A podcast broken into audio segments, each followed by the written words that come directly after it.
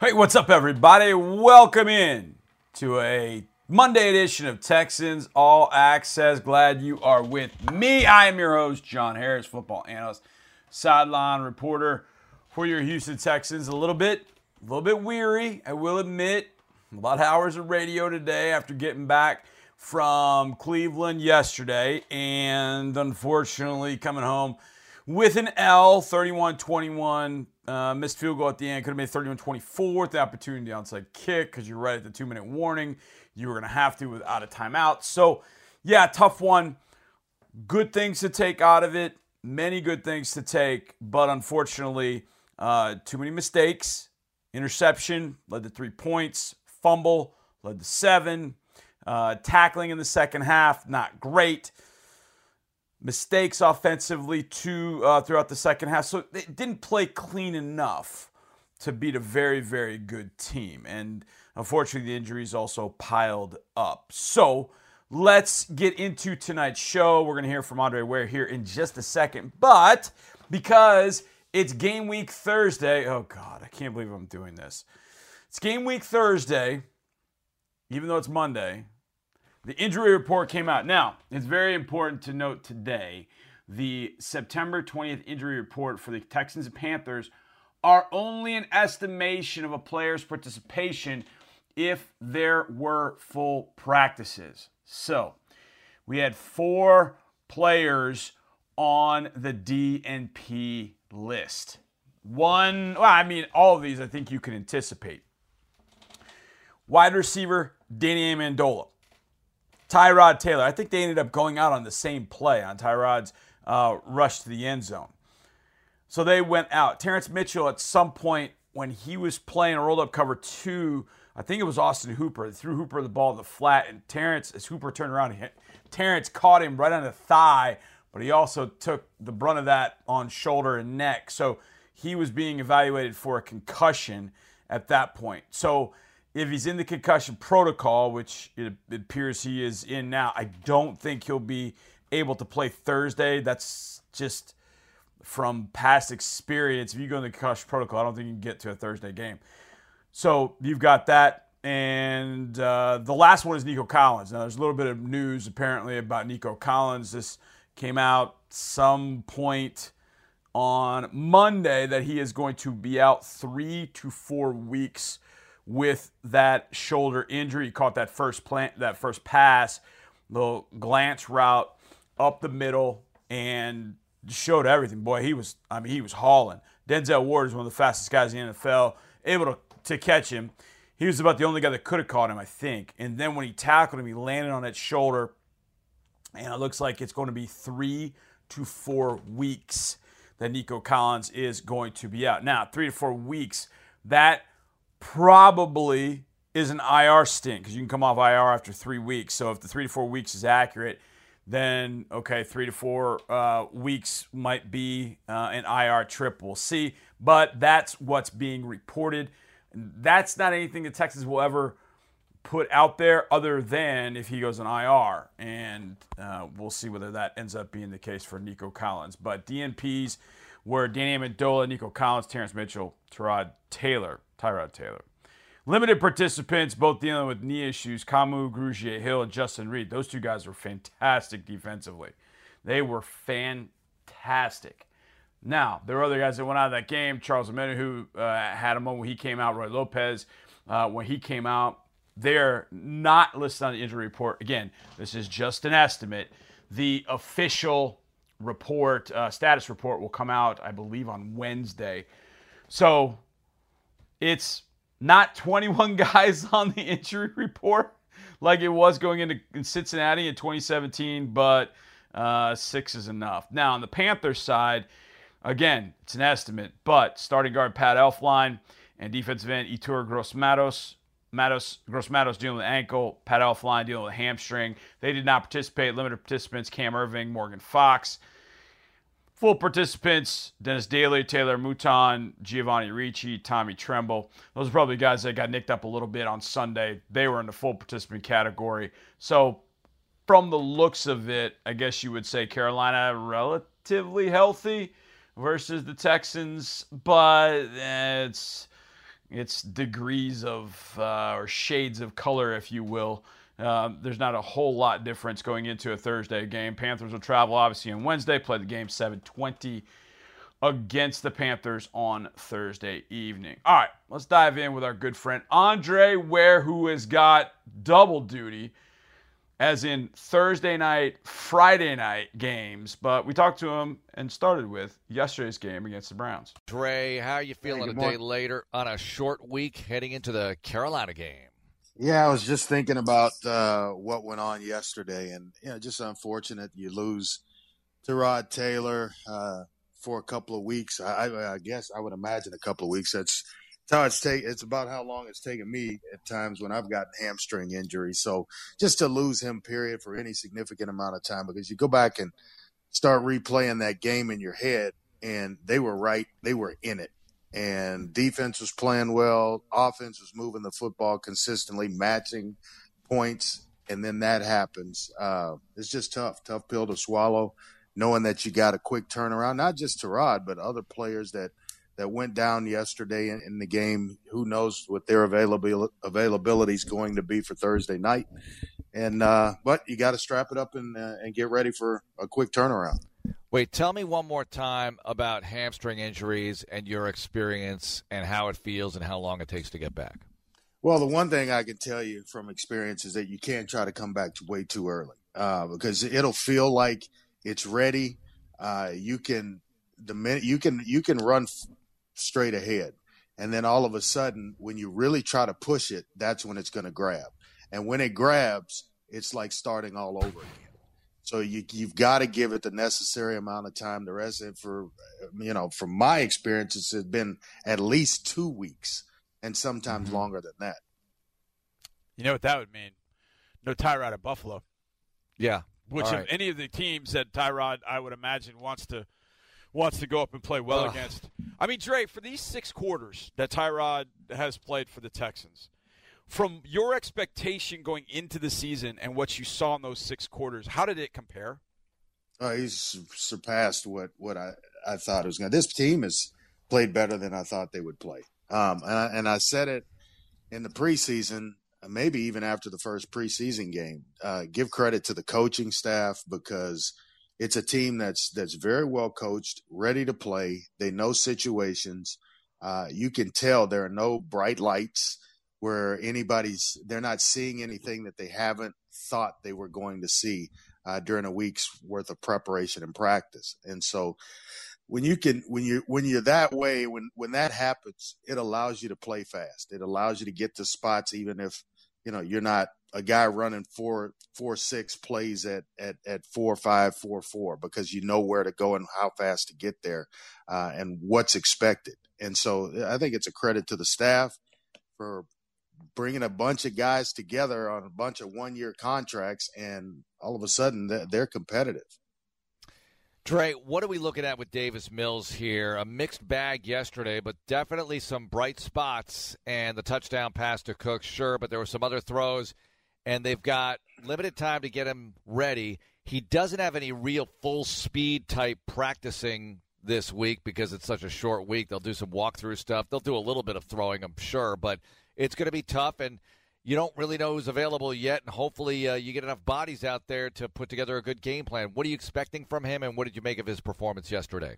Well, I expect some ebbs and flows, uh, some ups and downs where, you know, he's going to look good at times and he's going to look like a rookie at times. And that's just uh, the nature of what, what happens. And it, that happened yesterday to him, where he started off as a rough patch getting started and then finally kind of settled in. Uh, I think he's going to see a lot of blitz. He's going to see a lot of different looks.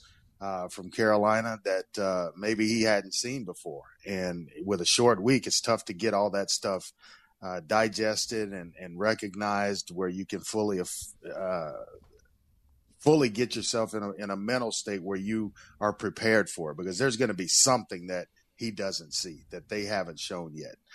And uh, if you had experience, well, maybe in another game, okay, we did this when we saw this look, and this is what I need to get to. And it's you know you process it quickly.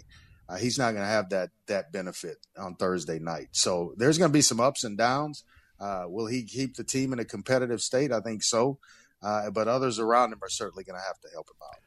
All right, Dre, you having played the position, this is my theory. I didn't really play the position, so I don't know, but I've just my experience with quarterbacks, younger quarterbacks, inexperienced quarterbacks going into a game. Sometimes it's sort of difficult to kind of work yourself into a lather. If you've got to throw a ball into a tight spot early, sometimes you squeeze it, you got too much energy. I'm of a firm belief you throw it deep early to kind of get all that energy out.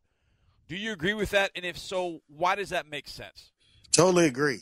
and until you get hit, I think uh, you know even a run was when I got I kind of got settled yeah. into a game. So right, uh, different. It happens for quarterbacks in different ways. Sometimes it's a simple completion to get you going. This depends on the game and it depends on the individual. But you're right. If uh, if you can uncork one to get all the butterflies out and, and uh, all the adrenaline, where you settle in faster, you just got to know each individual quarterback and how it works in that situation. But uh, you, you, are 100% right in terms of uh, just, uh, and I think, I honestly think Davis Mills is that way because he went into yesterday's game wanting to dial a couple up quickly. And so then, not until he threw a few incompletions down the field did he really settle in and start to hit check downs and, and uh, short to intermediate routes. Andre Ware joining us on Texans Monday stopping the run obviously incredibly difficult yesterday. 156 on the ground for the cleveland browns and three rushing touchdowns one of them by mayfield. But that was tough. We knew it would be and they got to do it on thursday. And now you have christian mccaffrey coming in here and he's a very different kind of back he is and he's kind of all of all of a little bit of everything, some power, some speed, some agility. He's got it all. I mean, he is the complete back where he can catch the ball out of the backfield. He can pass protect. He is a three down back in every sense of the word. And then, you know, flashback to yesterday, they've got two monsters in Chubb and Hunt. And then you throw Demetric Felton into that mix, mm. and uh, he's an excellent change of pace.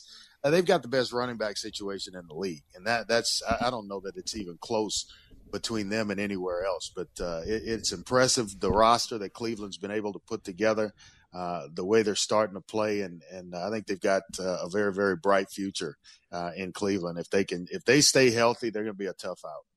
Dre, the one thing that Mark and I talked a little bit about uh, was Phil Snow, defensive coordinator for the Carolina Panthers. I don't know if in your college travels you've come across Phil, uh, but he spent a lot of time in college, and it shows in the defense in some sense. Now I haven't gone all the way in, but – it feels like there's a lot more blitzing there than the Texans have seen either of the mm-hmm. first two weeks, and it's Davis Mills, presumably going to be the starter. We don't know for sure, but if it is Davis Mills as the starter, and you know that Carolina is going to be blitzing and bringing guys from different locations at different times, what's the advice that you would have or the coaching points you would give to Davis, knowing full well somebody's coming and they're maybe coming from someplace you're not looking. What's the advice you would sort of give to him if you are going to see a relatively blitz or uh, you know scheme diverse sort of thing like you're going to see from the Panthers? Uh, get as much blitz work as you can get uh, this week, whether it's you know full speed practices or however they're going to approach the short week. But mental reps, film study,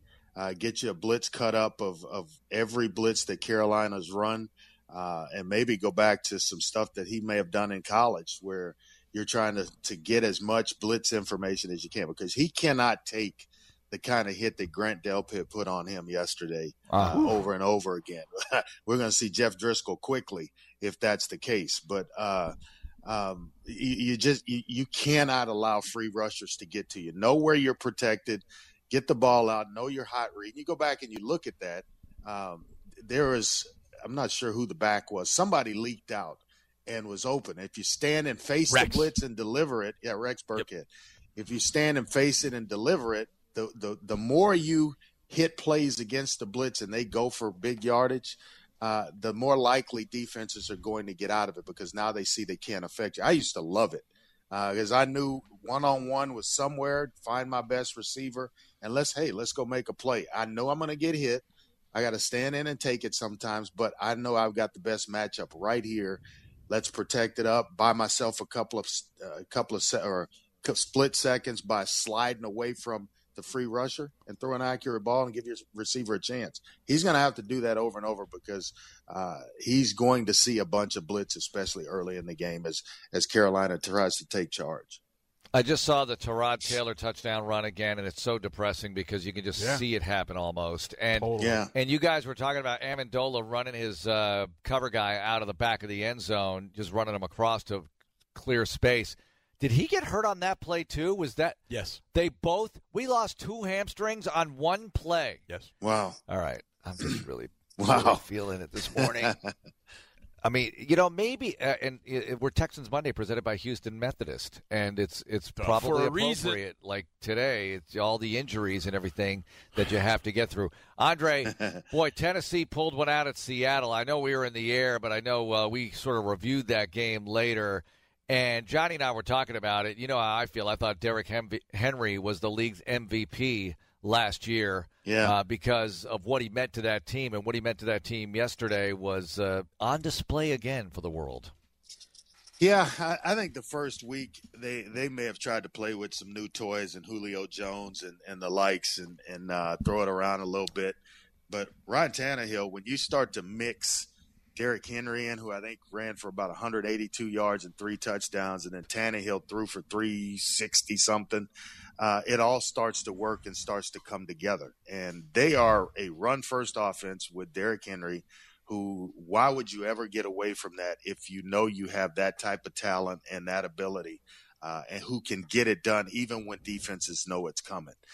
That makes the stuff on the outside that much easier because you're going to have the one on one matchups. And Julio went for over 100 yards receiving uh, yesterday. So uh, they're a dangerous team when they figure out how to use Derrick Henry in the right way. And I'm not sure who the offensive coordinator is there, but he's figured it out. It took him a week.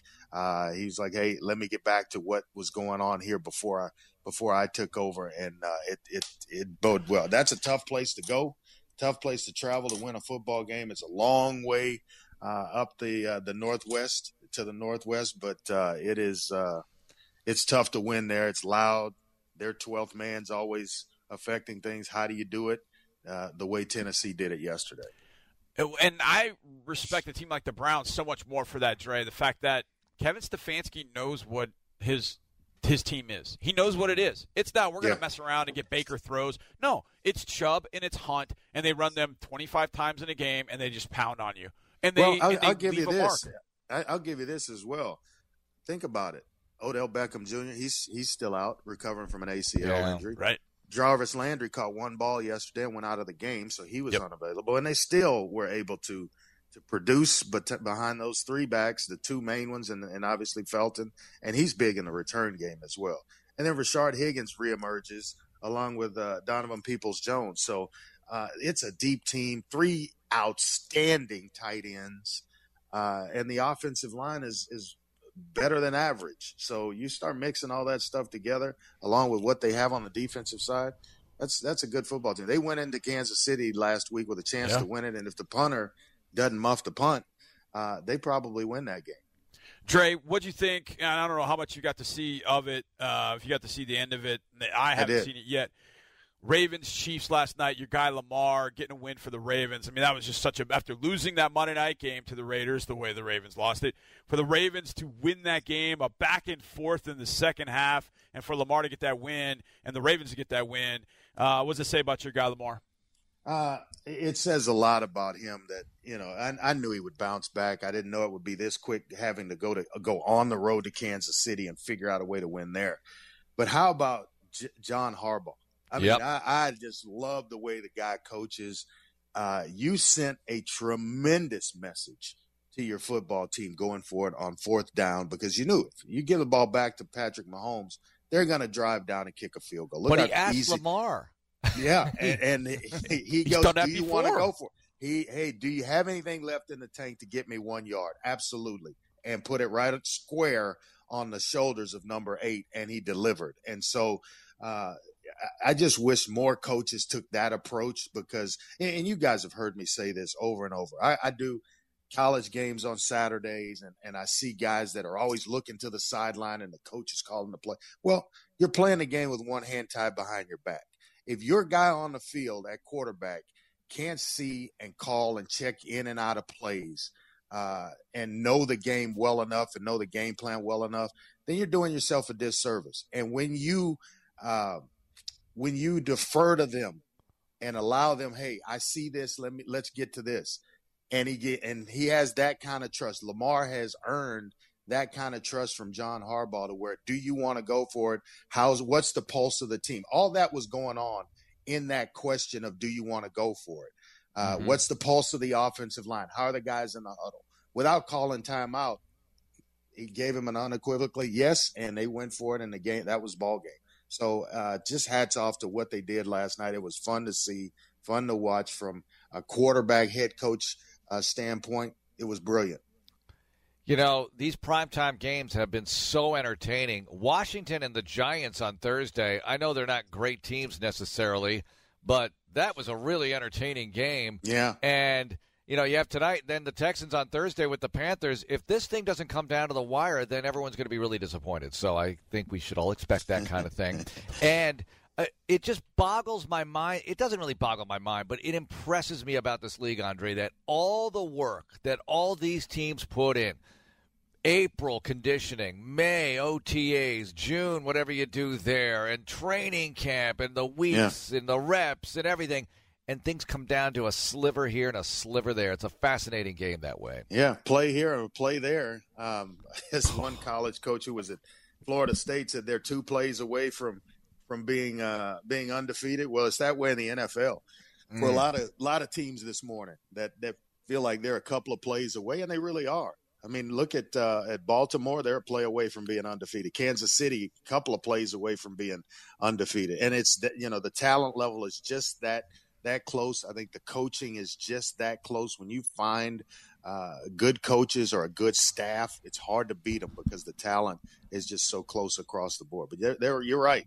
The Monday nights and the Thursday night games have been entertaining to the first two weeks.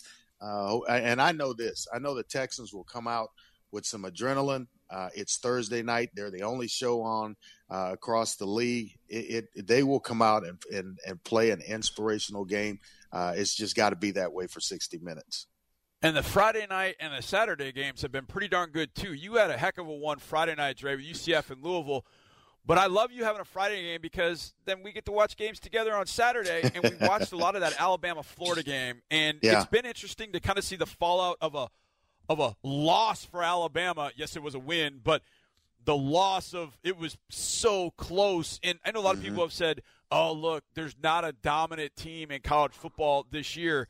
A, is that true? And B, if it is if it is true that there is no dominant team, is it make it a more exciting college football season, or do we need to have a villain? Do we need to have a 2002 Miami uh, or a 2003 Oklahoma that's just dominating and everybody wants to see that team lose? How do you look at the college football season thus far, Dre? Well, they're as close to being as dominated, you know, a dominating team as you possibly can get. They'd be being Alabama, but I don't know if you guys remember this conversation. We said, "Well, is there somebody out of the SEC that could be a surprise this year?" I said, "Well, if, if Florida gets some consistent quarterback play and they can throw yes. the ball a little bit, it could be the University of Florida because, you know, Dan Mullen, I like him as a head coach and what he's done there. He has accumulated a lot of talents, recruited well. And I just felt like this was kind of go- this was going to be the year that they turned the corner. I don't think they dropped in the AP after losing.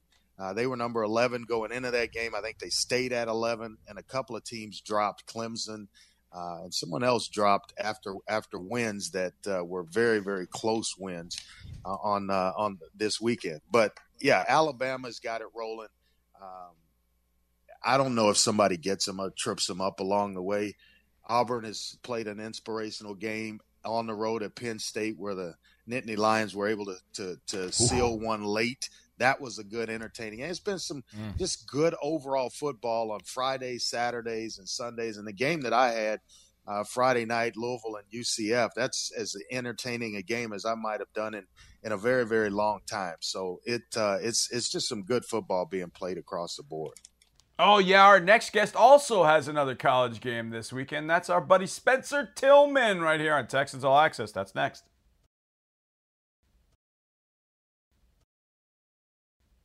Miller Lite has been a true Texas original since being first brewed in Texas in 1975. That's first brewed, as in first brewed anywhere in the United States, right here in Texas in 1975. Miller Lite, championship partner of the Houston Texans. Great taste, only 96 calories and 3.2 carbs.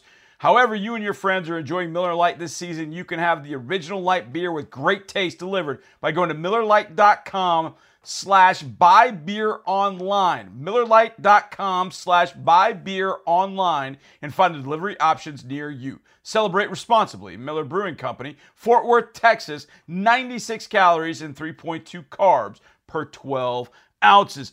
Welcome back to Texans All Access, and hopefully you have your Miller Lite nearby. As we get into this segment, brought to you by Mattress Firm, the official mattress retailer of the Houston Texans, and it's time to get in some X's and O's with our guy who does Inside the Game for KTRK. You see him on Saturdays for college football. He does preseason football for us, the Texans. He is everywhere. He's like Roy Kent. It's Spencer Tillman. And we had a chance to catch up with Spencer, get his thoughts. And, well, as expected, Spencer never holds back. That was a tough one. They're all tough to take, but that was a tough one because it was a so called winnable game. They played well. Your thoughts on what you saw yesterday? Well, with respect to your previous comments, um, the Emmys were yesterday, if I'm not mistaken, so that's, that's inappropriate. listen, it happens, man, from time to time. My my general thoughts um, are this team is, is better than what people thought they were. Uh, to be able to still be in contention against a team that went toe to toe with uh, the Kansas City Chiefs, who obviously sh- you know showed up in the Super Bowl the last couple of years, short on, on a short end last year. But the bottom line is the fact that you're there uh, among the top 32 is really impressive in back-to-back years in this era that we're in right now. So that I, I hate comparisons like that. Um, because there, there's so much water in between when those events happen and now. But I, I have to say that I am impressed with the Texans' ability to stay in there against a really tough opponent who, although they were depleted a little bit on the offensive side of the ball by the 60 minutes uh, being over with, they were they were down even more. Um, Odell Beckham, of course, uh, was out, and then the, they lost another uh, star at wide receiver. So they were down. And I think when when Baker went, uh, I, I mean, he didn't go out, but I knew exactly when he hurt his arm that they weren't going to go vertical downfield, and that's when they morphed into this juggernaut of a run game, which they always have been. That one-two punch is just it's impressive. But I I was warning the Texans. I was just jumping up and down, man, saying they're not going to go vertical. So you sell out and defend the run. And as it turned out, that's what stuck you in the end. Um, you, I, I'd go zero coverage. I really would because if you look, I guarantee you, past that first half, you wouldn't see a pass 20 yards or more down the field because Baker couldn't make that throw. Everything was going to be quick game, screen. That's how they got their yardage. So they, you know, we stayed in a, some cover two look. I take that extra body and put them down the line of scrimmage, man, and just sell out to stop the run because we were getting displaced on the defensive front some. By the end of the game, guys were getting moved, and that was the unfortunate part. I just would have been a little bit more aggressive. Listen, but who am I? It's easy to second guess, and uh, I'm just impressed with the overall competitiveness, actually. Spencer, what you talked about the, the run game. I don't want to talk about Chubb and Hunt specifically, and and obviously mm-hmm. I've been around football long enough. We all know that all the levers have to be working in the right direction. They got to have the offensive line move some guys, but the punishment that those two seem to exact on a defense, it felt like yesterday was kind of exhibit 1,234 of the Browns running backs leaving a mark on defensive backs, and that paying off in the fourth quarter. What's your assessment of those two running backs um, individually and then as a group, and how much they give that team an identity? Well, they're incredible. I mean, and when you combine that with the fact that you have um, an offensive line, and if you notice when we tried to tackle, we were always engaged.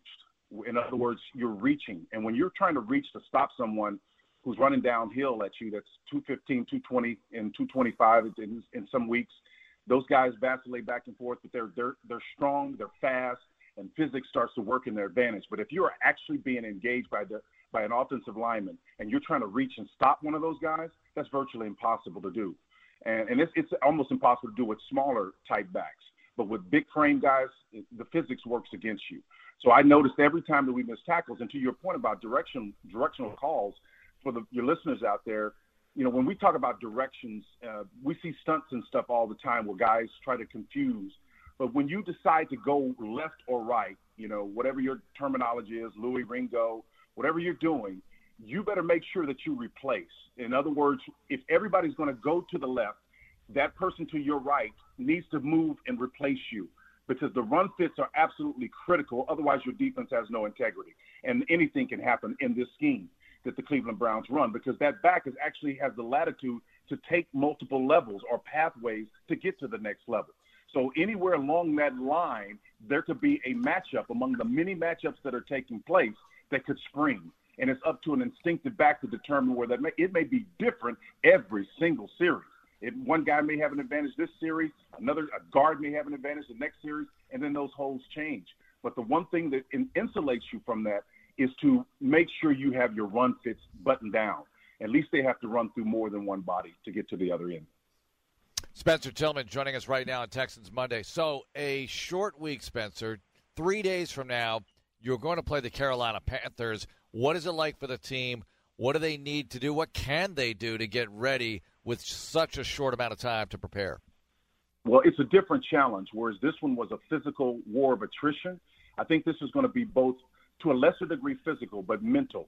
You know, when you, you look at what um, Joe Brady has done, I mean, obviously he was the architect of, even though it's a different level, what he did with with uh, Joe Burrow was absolutely amazing at LSU, winning the national championship. Then, of course, Matt Rhule gets the head coaching job and then brings him immediately.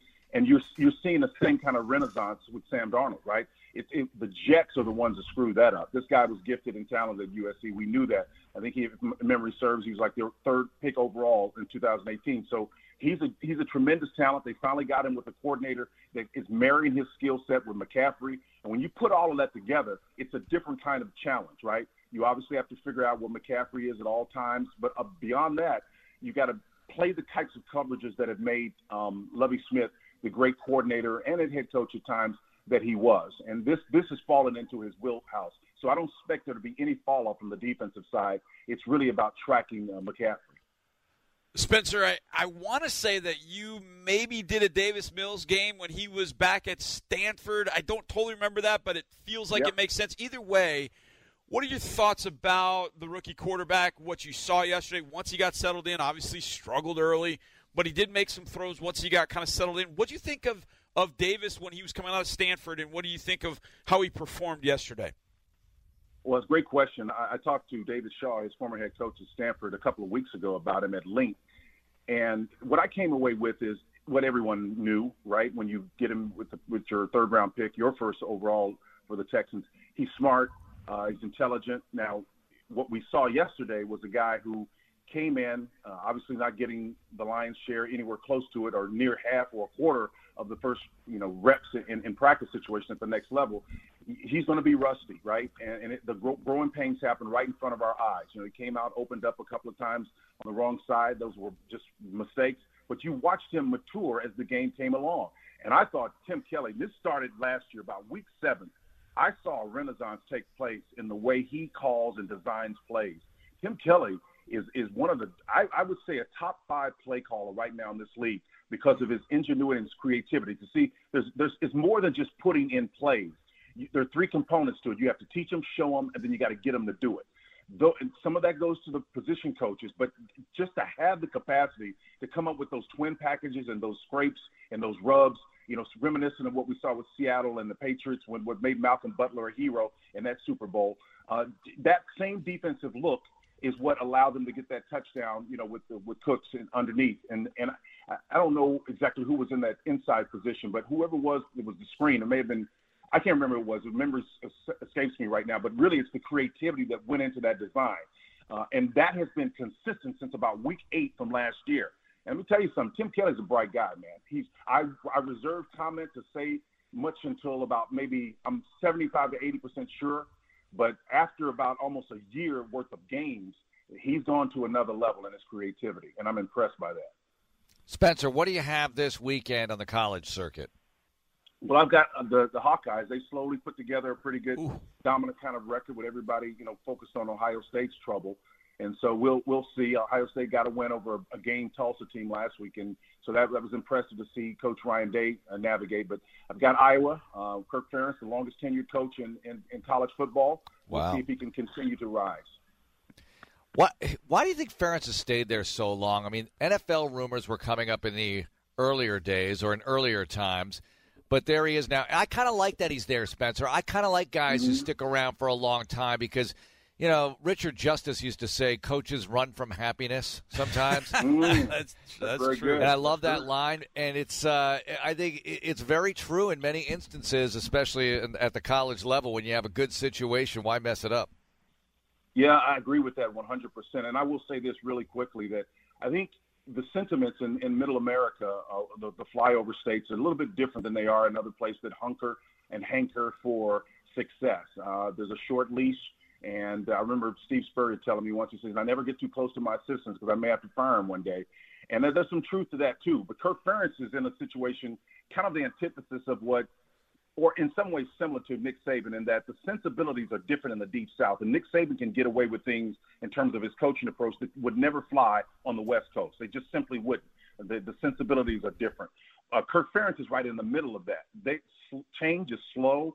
Um, the, the sensibilities of people are different there. And if you can get your hooks in and you're winning, average eight, nine, ten uh, wins a year, there's no reason that they're going to change. They're slow to change. I mean, Barry Alvarez could have stayed in Wisconsin for however long he wanted to stay there. Again, because of the region of the country that you're in. So sentiments have a lot to do with regionality has a lot to do with, and values ultimately have more to do with it. There he is, Spencer Tillman. You can see him Saturday covering college football for Fox. You can see him on Inside the Game on Sunday night covering a game for us. And he's always here Monday mornings, Texans Monday with Mark and myself. We get back, we'll go around the league and recap a wild week two here in the NFL. Next on Texans All Access. All Access. Hey, Texans fans, can you hear it? Can you feel it right now? That's right, it's all around you. It's the air we share. As the world's number one air conditioning company, Daikin is committed to perfecting the air that connects us all. Where we work, where we play, where we grow. It's all part of Daikin's mission to perfect the air we share. And you can learn all about it by visiting DaikinLovesHouston.com Daikin.com. As one of Houston's largest employers, Daikin is doing big things for your fellow Texans. Check out their outstanding limited warranties and financing options at your local dealer today. Welcome back to this edition of Texans All Access. I am John Harris, football analyst and sideline reporter, and it is time to go around the NFL. Scores yesterday, games, if you missed them. Let's do this in Chicago. Andy Dalton, unfortunately, torn ACL. Best of luck to Andy. Bears win in a wild sort of fourth quarter. They got up 20 to 3.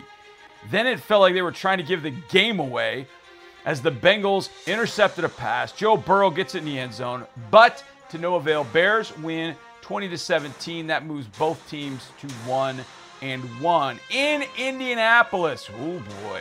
Things not going well for Carson Wentz as he hurt not one but two ankles. Jacob Eason came in down three at 27 24 and promptly threw a pick to end the game. Jalen Ramsey coming up that pick to seal it. The Rams go to 2 and 1. The Colts fall to 0 and 2, two home games, but against the NFC West. Yeesh. The Bills and the Dolphins could not have been uglier. The Bills knocked Tua Tagovailoa all around, left him with bruised ribs. He's in a bad way. The Bills dominant. Josh Allen threw two touchdowns. Devin Singletary ran for 82 and a touch. Stefon Diggs with a touch. This one was OVER in a hurry.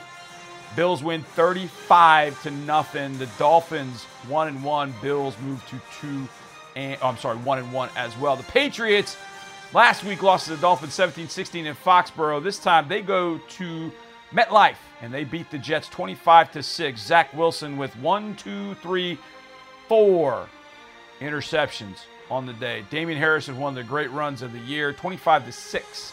The Patriots go to 1 and 1. The Jets go to 0 and 2. In a slobber knocker in Philadelphia, the 49ers move to 2 and 0 with a 17 to 11 win over Philadelphia. Jimmy Garoppolo with a rushing touchdown and a passing touchdown. Deebo Samuel, 93 yards receiving. Jalen Hurts, 190 yards passing, but can only put up 11 points. Philly falls to 1 and 1. The Niners, a East Coast relatively well Midwest East Coast trip where they had to stay at the Greenbrier. They come out of there 2 0 and head home for week three. The Raiders taking on the Steelers. This is a great 1970s battle. And the Raiders coming off a Monday night, man, not a miracle, but Monday night was wild. And they won that game against the Ravens in overtime. They had to fly to the East Coast, play a 1 o'clock Eastern game, and still beat the Steelers 26 to 17. The big one in this one, Derek Carr finds Henry Ruggs deep downfield for a touchdown that put the Raiders on top for good. The Raiders are 2 0. Steelers fall to 1 and 1. In fact, two teams in the AFC are 2 and 0. Can you name them? Because I just gave you one. See if you can figure out the other. We'll get to them in a little bit. Panthers, Texas' next opponent on Thursday night, whitewashed the Saints, and I don't even know that it was close. 26 to 7.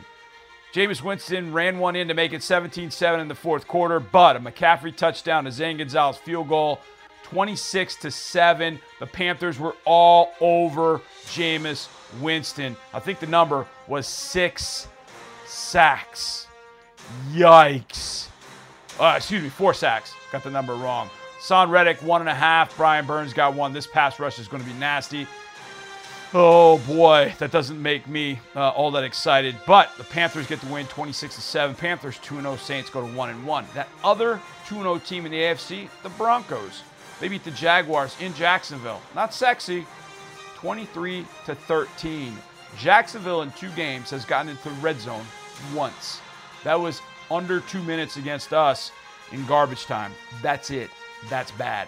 In a great one in Arizona, the Cardinals beat the Vikings 34 33. Missed field goal at the end costs the Vikings 34 33. Arizona goes to 2 0. The Vikings go to 0 2. Kyler Murray just stupid good. Just know that. The Buccaneers against the Falcons. Okay, you knew this was going to be a blowout. It was. Tom threw five touchdown passes. That's nine in two weeks. The Chargers and the Cowboys. What a fantastic football game. Greg Zuerlein hits a 56 yarder to win it 20 to 17 for the Cowboys. One and one. Chargers one and one. These two teams also went to one and one after just haymakers lobbed, especially in the second half. Titans win in overtime 33 30. Derrick Henry, well, he did Derrick Henry things, unfortunately. 182 yards on 35 carries and three tutties. Julio Jones had 128 yards receiving, did have a touchdown on return. Tannehill, 347 yards. The Seahawks were 52 0 at home when leading by 15 points. They're 52 and 1. And the Ravens beat the Chiefs in maybe the game of the year thus far. What an incredible football game that was. All right, that's the show. Appreciate you guys being here. We'll see you next time. And as always, go Texans.